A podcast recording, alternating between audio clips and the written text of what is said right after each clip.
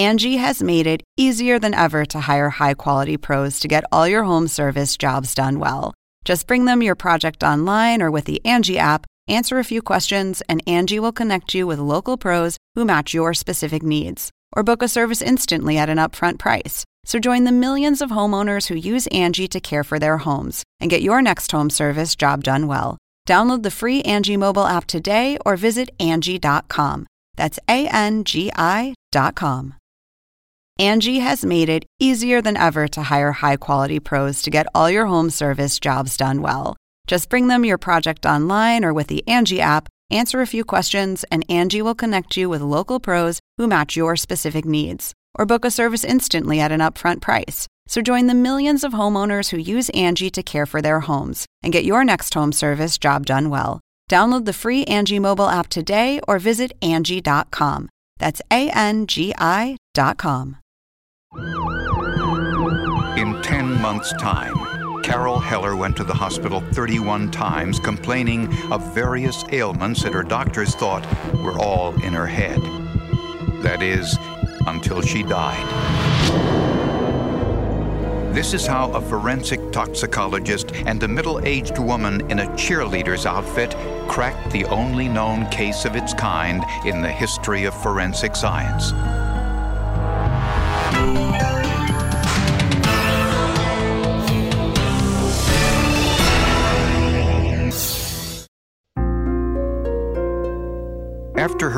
Divorce, Carol Heller moved to the small town of Perry, Oklahoma to be closer to her family. With only 5,000 residents and almost no violent crime, Perry seemed like a good place to start over. Carol was fighting a lifelong battle with manic depression, also known as bipolar disorder. Although Carol became active in the local church and developed a circle of friends, it wasn't enough. There are a lot of people who don't feel fulfilled unless they have a, a, spouse. They, they want someone in their life. And she wanted a man in her life. So Carol decided to place a personal ad in a local Christian newspaper. She was looking for a Christian male person who could take charge of uh, household uh, finances and uh, Dennis uh, was the one that answered the ad. Dennis Heller was a 51 year old handyman. When the two started dating, Carol's family made sure Dennis was aware of her past.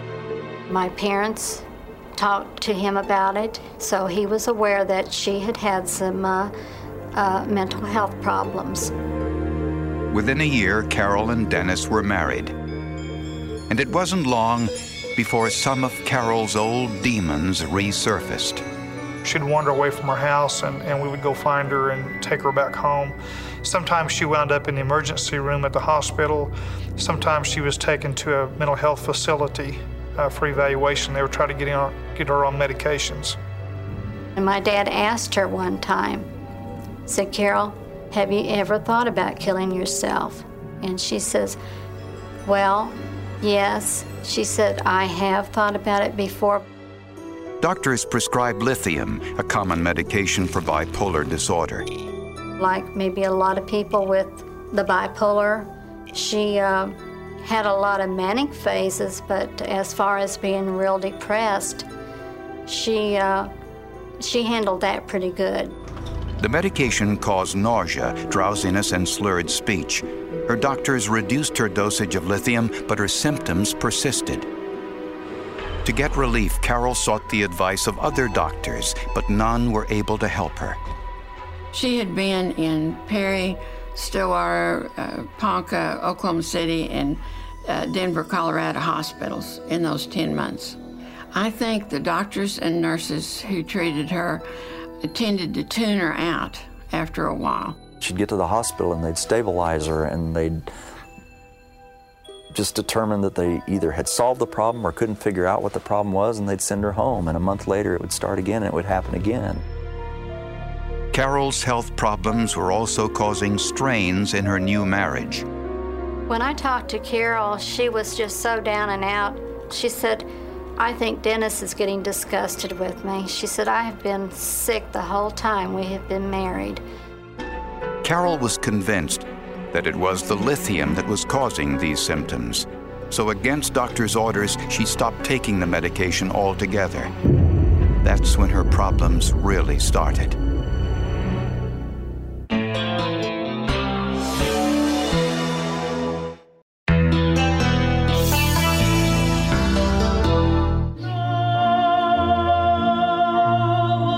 One Sunday, about a year after her marriage, Carol Heller was uncharacteristically absent from church. Her husband Dennis told the congregation that Carol's condition had taken a turn for the worse. Later that night, Dennis called for an ambulance. Carol was in a coma, so they transported her by helicopter to a larger hospital in Oklahoma City, some 60 miles away. About an hour later, I got a phone call, and when the phone rang, I knew what it was. I knew that, it, that she had died. Carol had never regained consciousness. Doctors believe Carol died of natural causes. The cause of death was congestive heart failure. That's what they had believed that she had died from. The medical examiner was overwhelmed with cases from the Oklahoma City bombing, which had happened just six weeks earlier. Many of the 168 victims of that blast still were unidentified. So no autopsy was performed on Carol Heller. In accordance with her wishes, Carol's body was cremated. That was her wish, so my dad said there was no sense of embalming her. In a town as small as Perry, news of Carol's death spread quickly. So did word of her husband's insensitivity. Paramedics! When the ambulance crew arrived at his home, Dennis was on the couch on the telephone. When they walked in, he did not acknowledge them, nor would he speak to them. They asked him what room she was in, and he did not respond. And so they went looking through their apartment and found Carol unconscious in a coma on the bed. And there was another peculiar incident at Carol's funeral service. Dennis was sitting back in behind us about four rows or so. And um, of course, we got reports that he had been uh, dozing off to sleep during the memorial service. Curious about the situation, Detective Farrow went to the Hellers' apartment where the building manager told him an even more bizarre story. The day before Carol's death, she saw huge flames coming from the outdoor grill behind the couple's apartment. She thought at first he was cooking something, but then uh, after he had went back in, she had looked into the grill and there was nothing in there but a bunch of burnt pieces of paper. So she really wasn't sure what he was doing out there. But uh, and this was all prior to Carol's death. And later that same night, the apartment manager saw Dennis carrying boxes and boxes of trash to the dumpster. Farrell discovered those boxes were filled with Carol's personal items. I found a Bible that belonged to Carol. Was a gift from her father, and it, it was very old, so you could tell it was an heirloom. There was documents, there was letters. Oh God, there's just, I mean, just basic stuff that you would find in someone's, uh, you know, drawers, you know, like dresser drawers and stuff that had been tossed in there. But why would Dennis dispose of Carol's belongings on the day before she died? In the Hellers' apartment, investigators found something odd in the kitchen pantry a container of antifreeze. I've never known anyone to keep antifreeze in a kitchen. A garage, yes, but not a kitchen. But according to Dennis, it was Carol's idea to keep the antifreeze in the kitchen. He said that she had drank a half a gallon of antifreeze back in November, and that he had bought a new gallon of antifreeze and half of it was gone, so he thought that uh, she might have drank it again. Corroborating this unusual story was the fact that Dennis told Carol's sisters the same thing shortly before her death. He said, I found some antifreeze in Carol's closet and some of it's gone. You know, it just really flew all over me. Why would somebody mention something like that? Yet on the night Carol died, doctors found absolutely no sign of ethylene glycol in her system, which is the primary ingredient of antifreeze. If investigators suspected foul play, they had no way to prove it, since there had been no autopsy and Carol's body had already been cremated.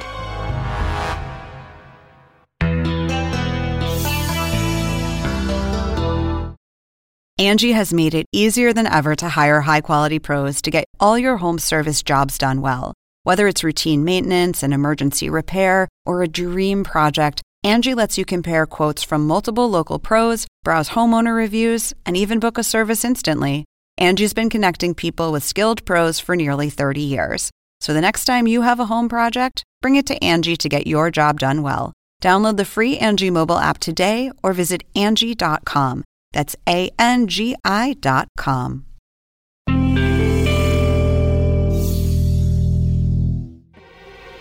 Homicide Detective David Farrow joined forces with his colleague Buzz Busby to look into the suspicious death of 52 year old Carol Heller. Almost everyone they talked to told stories about Dennis Heller's unusual behavior both before and after Carol's death. To get to the bottom of the mystery, Busby and Farrow sifted through 4,000 pages of Carol Heller's medical records. To organize the materials, they used a spare courtroom and sorted the records by month. Each chair represented a different month in Carol's life. When all the records were arranged, the chair representing March of 1995 was empty. This was just three months before her death. We could understand that. Since we hadn't had a chance to go through the records and read all of them yet, why would there not be records when there was records for every other month? They soon discovered a possible explanation. In March of 1995, Dennis Heller was in jail in Oklahoma City for shoplifting. And a little deeper in Carol's medical records, investigators found another clue. Shortly before her death, Carol went to a hospital 50 miles away in Ponca City complaining of slurred speech and confusion. Dr. Danny Cassidy treated Carol that day and found evidence that the acid levels in Carol's blood were elevated, a condition known as metabolic acidosis. When he saw the elevated metabolic acidosis levels, he realized that there was only a couple of things that would cause that. In response, Dr. Cassidy ordered more tests.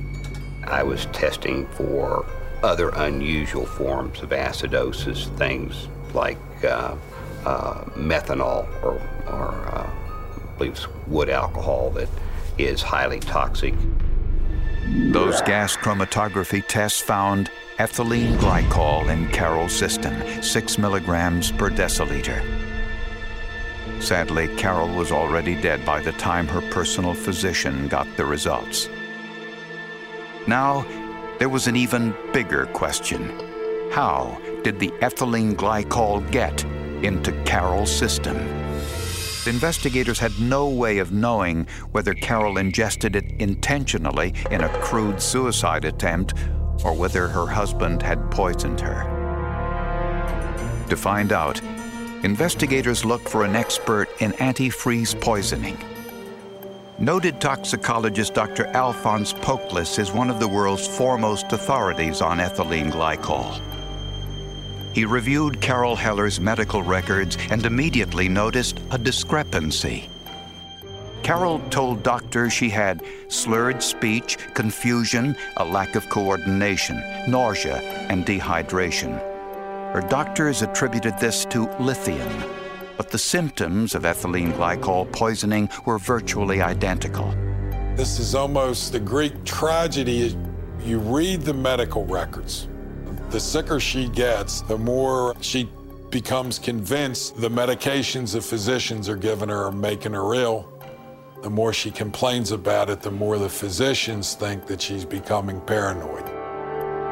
The six milligrams of ethylene glycol found in Carol's system was about one third the lethal dose. Dr. Poklis says this amount is consistent with slow poisoning, not suicide. That's a strange way to commit suicide. I don't know anybody that's going to poison themselves with ethylene glycol, arsenic, or anything and make themselves repeatedly ill for nine or ten months to kill themselves. But there was no scientific evidence to prove Dr. Poklis's hypothesis. There had been no autopsy. Carol's body had been cremated, and there was no ethylene glycol in her blood the night she died. It appeared that if Dennis Heller had poisoned his wife with antifreeze, he was going to get away with it.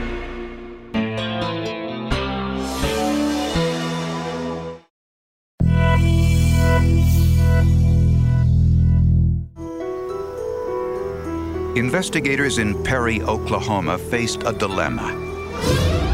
Gas chromatography found six milligrams of ethylene glycol in Carol Heller's system just a few weeks before she died. At least on 13 different occasions, Dennis Heller would talk to people about antifreeze and the effects it would have on you if you drank it. One of the common things he would say, and it seemed like this was always out of context, and I'm not sure what context discussing antifreeze poisoning would be appropriate, but people would say, We were talking, and Dennis just came up with a statement Did you know that one teaspoon of antifreeze taken every day for 10 days will kill you? So investigators tried a different tack. They knew that Dennis Heller spent quite a bit of time in Oklahoma City, about 60 miles away. He had a girlfriend there for most of the time he was married. Her name was Karen Dawson, and she was more than willing to talk to police. After Carol died, the girlfriend kind of put it all together and was very willing to work with us, to assist us in any way she could. He had actually taken Carol's wedding rings down to Karen to have her try them on. This was prior to her death. Had Karen to try these things on to see how they fit because they would soon be hers, according to Dennis.